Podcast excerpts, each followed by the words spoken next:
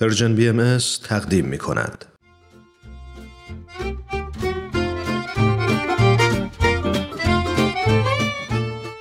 آب در کوزه و ما.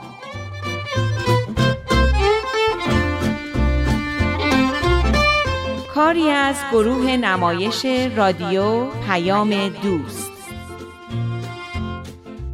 کارگردان امیر یزدانی.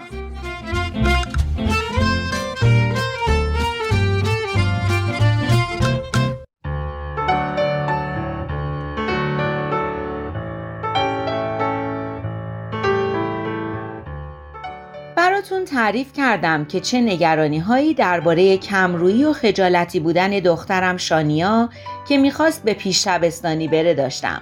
اما صحبت های دوستم خیلی از این نگرانی ها را از بین برد. الهام معتقد بود که بچه ها مثل معدن های پر از جواهری هستند که باید استعدادهاشون رو مثل جواهر کشف کنیم و پرورش بدیم. می گفت بچه ها علاوه بر تربیت جسمشون و علاوه بر اینکه باید درس بخونن و حرفه ای رو یاد بگیرن احتیاج به تربیت اخلاقی و روحانی هم دارن. می گفت از اونجا که هدف از زندگی انسان طی کردن مسیر رشد و کمال به سوی خداونده پس تربیت روحانی که مربوط به جنبه ابدی و پایدار وجود انسانی یعنی روح میشه از همه تربیت های دیگه مهمتره حرفای الهام منطقی به نظر می رسید. از اون مهمتر این بود که تأثیر نگاهی که به تعلیم و تربیت داشت و تو بچه هاش می دیدم. بچه هایی که معدب و اجتماعی و مهربون و دوست داشتنی بودن. به همین علت من و همسرم بهمن تصمیم گرفتیم که شانیا رو برای این تربیت اخلاقی و روحانی به کلاسی که الهام اداره می کرد بفرستیم با اینکه الهام به ما گفته بود که اون و شوهرش چند سالیه که بهایی شدن. به اون روزا که فکر می‌کنم به نظرم میاد اون چیزی که باعث شد اون معجزه ای رو که بعدا در زندگیمون رخ داد از دست ندم همون لحظه سرنوشت ساز بود که تسلیم شایعات نادرستی که وجود داشت نشدم و سعی کردم خودم حقیقت رو بفهمم. تربیت و آینده شانیا ارزش صرف وقت رو داشت. خوشبختانه اونقدر هوشیار بودم که برای فهمیدن حقیقت از منابع بیطرف استفاده کنم. جستجوهای اولیه به من نشون داد که بهاییان پیروان دینی هستند که هدف اولیش ایجاد صلح و عدالت در جهانه و به چیزایی مثل برابری زن و مرد، تطابق علم و دین، لزوم اومدن ادیان در فواصل حدوداً هزار ساله، حقوق بشر و تعلیم و تربیت عمومی و اجباری معتقدند. اعتقاداتی که مطمئنا ضرری به کسی نمیرسون من هر هفته شاهد کلاس های الهام بودم کلاسایی که شانیا در اونها نه تنها فضایل اخلاقی رو یاد می گرفت بلکه دوستی و معاشرت و همکاری با دیگران رو تجربه می کرد و اعتماد به نفس به دست می آورد. مفاهیمی که شانیا یاد می گرفت برای من و بهمنم خیلی جالب و جذاب بود. انگار دریچه‌ای به سوی یه جهان تازه به روی ما باز می شد جهان متفاوتی که سرشار از محبت و شادی و نور بود. اما اون روز سرد پاییزی که شانیا به علت حسادت های کودکانه همکلاسیش با صورت و مقنعه خیس به خونه اومد با چالش تازه ای روبرو شدم. اینکه بر ترس ها و کمرویی های خودم غلبه کنم و به خاطر شانیا قدم به میدون بذارم. پاسخ مربی و مسئولین مدرسه خیلی دل سرد کننده بود. آخ بازم گله و شکایت. این از اون شکایت می‌کنه اون از این شکایت می‌کنه. خستم کردن به خدا. شما میگید من چیکار کنم؟ مادرها یه دونه بچه تو خونه دارن از پسش بر نمیان. وقت از من انتظار دارم با 18 تا بچه توی کلاس همه مشکلاتشون رو حل کنم والا به خدا مگه من کلانتر محلم؟ اما پشتیبانی و حمایت الهام باعث شد که ادامه بدم. مصمم بودم که نذارم شانیا کودکی ناشاد منو تجربه کنه.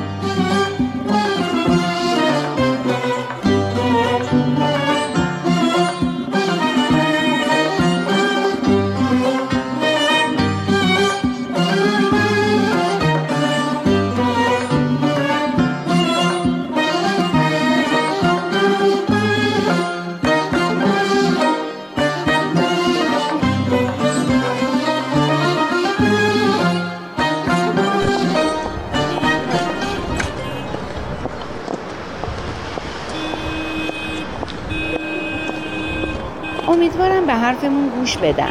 همین که قبلا ازشون وقت گرفتیم باعث میشه که به موضوع اهمیت بدن و حرفامون رو جدی بگیرن. آره اما هنوز ده دقیقه مونده به یازده. طوری نیست. زودتر برسیم بهتر از اینه که دیر برسیم.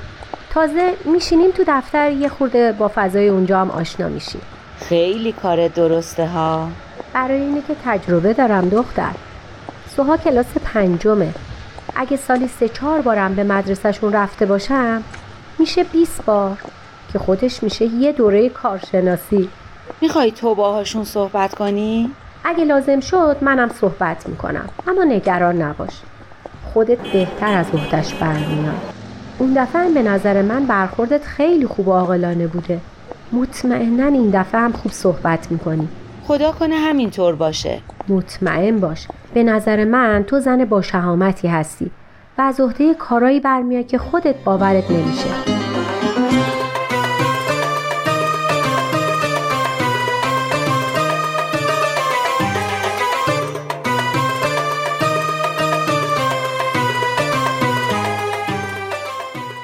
وقتی به دفتر مدرسه رسیدیم با اینکه هنوز چند دقیقه‌ای به قرارمون مونده بود مدیر و خانم احمدی منتظرمون بودن. کس دیگه ای تو دفتر نبود. سلام علیکی کردیم و نشستیم. خانم احمدی که منو شناخته بود گفت ببخشید من کلاس رو به یه معلم دیگه سپردم و سر یازده و رو باید برگردم سر کلاسم. از شانیا هم پرسیدم که از کسی شکایت داره؟ گفت نه. مدیر مدرسه با خانم احمدی موافق بود. بچه ها همینن دیگه. تو دلشون چیزی نیست. کینه ای نیستن. یه دقیقه دعوا می‌کنن یه دقیقه آشتی. اگه مامانا دخالت نکنن خودشون مشکلاتشون رو با هم حل می‌کنن.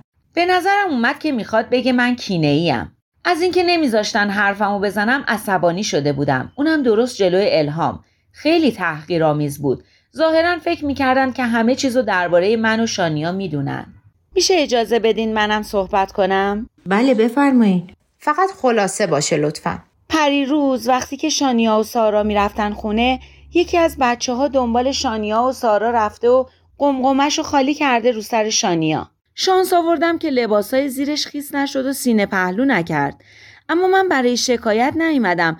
اومدم که جلوی این کارا گرفته بشه. خودتون میگین بیرون از مدرسه بوده. انتظار دارین من چیکار کنم؟ دنبال بچه ها را بیفتم و تا خونه مواظبشون باشم؟ مونده بودم که چی بگم. من بچه ندارم من زندگی ندارم من خودم هزار جور مشکل و گرفتاری ندارم. با این چندرقازی که شیش ماه شیش ماه عقب میفته می‌خواین مثل معلمای تو فیلما باشم؟ شما درست میگی. من و خانم کریمی هم قصدمون این نیست که بگیم خدایی نکرده شما کوتاهی کردین. برعکس خیلی هم ازتون تشکر می‌کنیم که اینقدر با دلسوزی مراقب بچه هامون هستین و از اول سال تا حالا اینقدر چیزای جالب بهشون یاد دادین. حالا مگه مزاحم شدیم برای اینه که دست به دست هم بدیم و چاره پیدا کنیم که این بچه ها خدایی نکرده از روی بچگی و نادونی یه کار خطرناکتری نکنن. درست خان کریمی؟ بله دقیقا. ما شکایتی نداریم اما نگرانیم که این کارا ادامه پیدا کنه و بلایی سر شانیا یا یه کدوم دیگه از بچه ها بیاد. این دفعه به خیر گذشت. شاید دفعه دیگه به خیر نگذره. شما مامان سارا هستین درسته؟ بله. چقدر این سارا دختر گلیه؟ یه پارچه خانومه. البته شانیا هم دختر خوبیه. چقدر ساکت و آرومه. چقدر شعر بلده. من همش به بقیه بچه ها میگم از شانیا یاد بگیرین. خیلی وقتا میگم بیاد شعراشو برای بچه ها بخونه. فکر کنم همینم باعث حسادت بعضیاشون شده. می‌بینین؟ به جای اینکه سعی کنن از همدیگه چیز یاد بگیرن حسودی می‌کنن. باید کمکشون کنیم و این چیزها رو بهشون یاد بدیم. ما پدر مادرها تو خونه شما هم اینجا تو مدرسه. هر کاری می‌کنیم برای تربیت همیناست دیگه. بچه ها هر کدوم مثل یه معدن پر از جواهر میمونن پر از استعدادن. اگه درست تربیت بشن جواهراتشون ظاهر میشه و همه ازش لذت می‌برن. باید کمکشون کنیم و این چیزها رو بهشون یاد بدیم. من حالا درستش می‌کنم. اون بچه که رو سر شانیا آب ریخته کی بوده؟ اسمش مهم نیست. نگرانی ما اینه که تکرار نشه. خب همین. اسمشو بگین من می‌خوام خودم باش صحبت کنم. اینم فکر خوبیه. اما فکر کنم همه بچه ها به این صحبت ها احتیاج دارن. همشون. حتی سارا و شانیا هم باید یاد بگیرن که از موفقیت های همدیگه خوشحال بشن و به موفقیت همدیگه کمک کنن. من حتی با اینکه خدا می‌دونه مدرسه بودجه ای نداره حتی گاهی وقتا تو پرداخت قبض آب و برق هم میمونیم و از والدین کمک می‌گیریم. اما با این حال براشون جایزه هم گذاشتم. خانم احمدی می‌دونه. بله مدرسه یه تبلت جایزه گذاشته برای دانش آموزی که تا آخر سال امتیازات بیشتری به دست بیاره. من می‌دونم خانم معصومی چقدر تو این مدرسه برای بچه ها زحمت می‌کشه اما کیه که قدرشو بدونه؟ جدولش هم زدیم به دیوار که هر کار مثبت چند تا امتیاز داره. تمیزی مرتب بودن انضباط سر صف و این چیزا. همه چی رو پیش بینی کردیم توی راهروی مدرسه است. ندیدین؟ به به دستتون درد نکنه. چی جایزه خوبی هم هست. نمی‌دونین چقدر با این اون صحبت کردم. التماس کردم تا تونستم این تبلت رو برای جایزه جور کنم. ممنونم از این همه دلسوزیتون. انشالله بچه ها هم سعی خودشونو بکنن. اما باید مواظب باشیم که حالت رقابت و حسودی پیدا نکنه. نه اینو دیگه براشون توضیح دادم. بچه ها می‌دونن که ما اینجا رقابت سازنده داریم پهلوانی و جوامردانه همه باید تلاششون رو بکنن. برنده هم عادلانه تعیین میشه. خدا شاهده اگه بچه خودم هم اینجا بود با بقیه بچه ها هیچ فرقی نمی کرد. بله از خانومی به بزرگواری شما غیر از اینم انتظاری نمیره. البته بچه هایی مثل بچه های من و خانم کریمی هنوز خیلی کوچیکن. شاید بعضیاشون درست معنی چیزایی مثل جوانمردی و بخشندگی رو ندونن.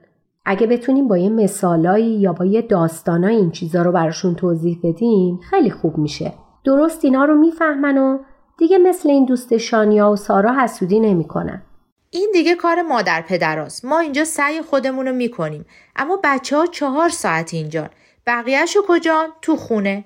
آره راست میگی. اما سارا یه داستانایی بلده که خیلی از این چیزا رو یاد میده. شانیا هم همینطور. می‌تونن یه موقعایی که وقت هست بیان و برای بقیه بچه ها تعریف کنن. از بقیه بچه ها میشه استفاده کرد. اونا می‌تونن این داستانا رو یاد بگیرن و برای بقیه بچه های مدرسه تعریف کنن. آفرین. اینطوری همشون با هم کار می‌کنن و همکاری رو هم یاد می‌گیرن. میشه متن اون داستانایی که گفتین بیارین مدرسه من ببینم؟ چشم حتما. هم برای شما میارم هم برای خانم احمدی. اگه دیدین مناسبه سارا و شانیا بلدن. می‌تونن به بقیه بچه ها یاد بدن. خانم احمدی هم که بالا سرشون هستن و کمکشون می‌کنن که کارا خوب پیش بره. خانم مدیر دست به قلم شد و پرسید خب شما که این داستانا رو میاری؟ اگه بخواین همین فردا سه چهار تا داستان دارم اما بازم میگردم و اگه داستانهای مناسب دیگه هم پیدا کردم همه رو با هم میارم که هر کدوم رو که صلاح دونستین استفاده کنیم. داستانا رو میدیم به چند تا از مامانا تا به دختراشون یاد بدن. اونام بیان تو کلاس و سر صف برای بقیه تعریف کنن. اگه تعداد داستانا زیاد باشه هر بچه می‌تونه یه داستان یاد بگیره و برای بقیه تعریف کنه. من حاضرم اگه مامانی وقت نداره و براش سخته داستان دخترش رو بهش یاد بدم. البته همینجا تو مدرسه اگه اجازه بدین. باشه ببینم چی میشه. شما اول داستانا رو بیار ببینم چطوری و چه کار میشه کرد.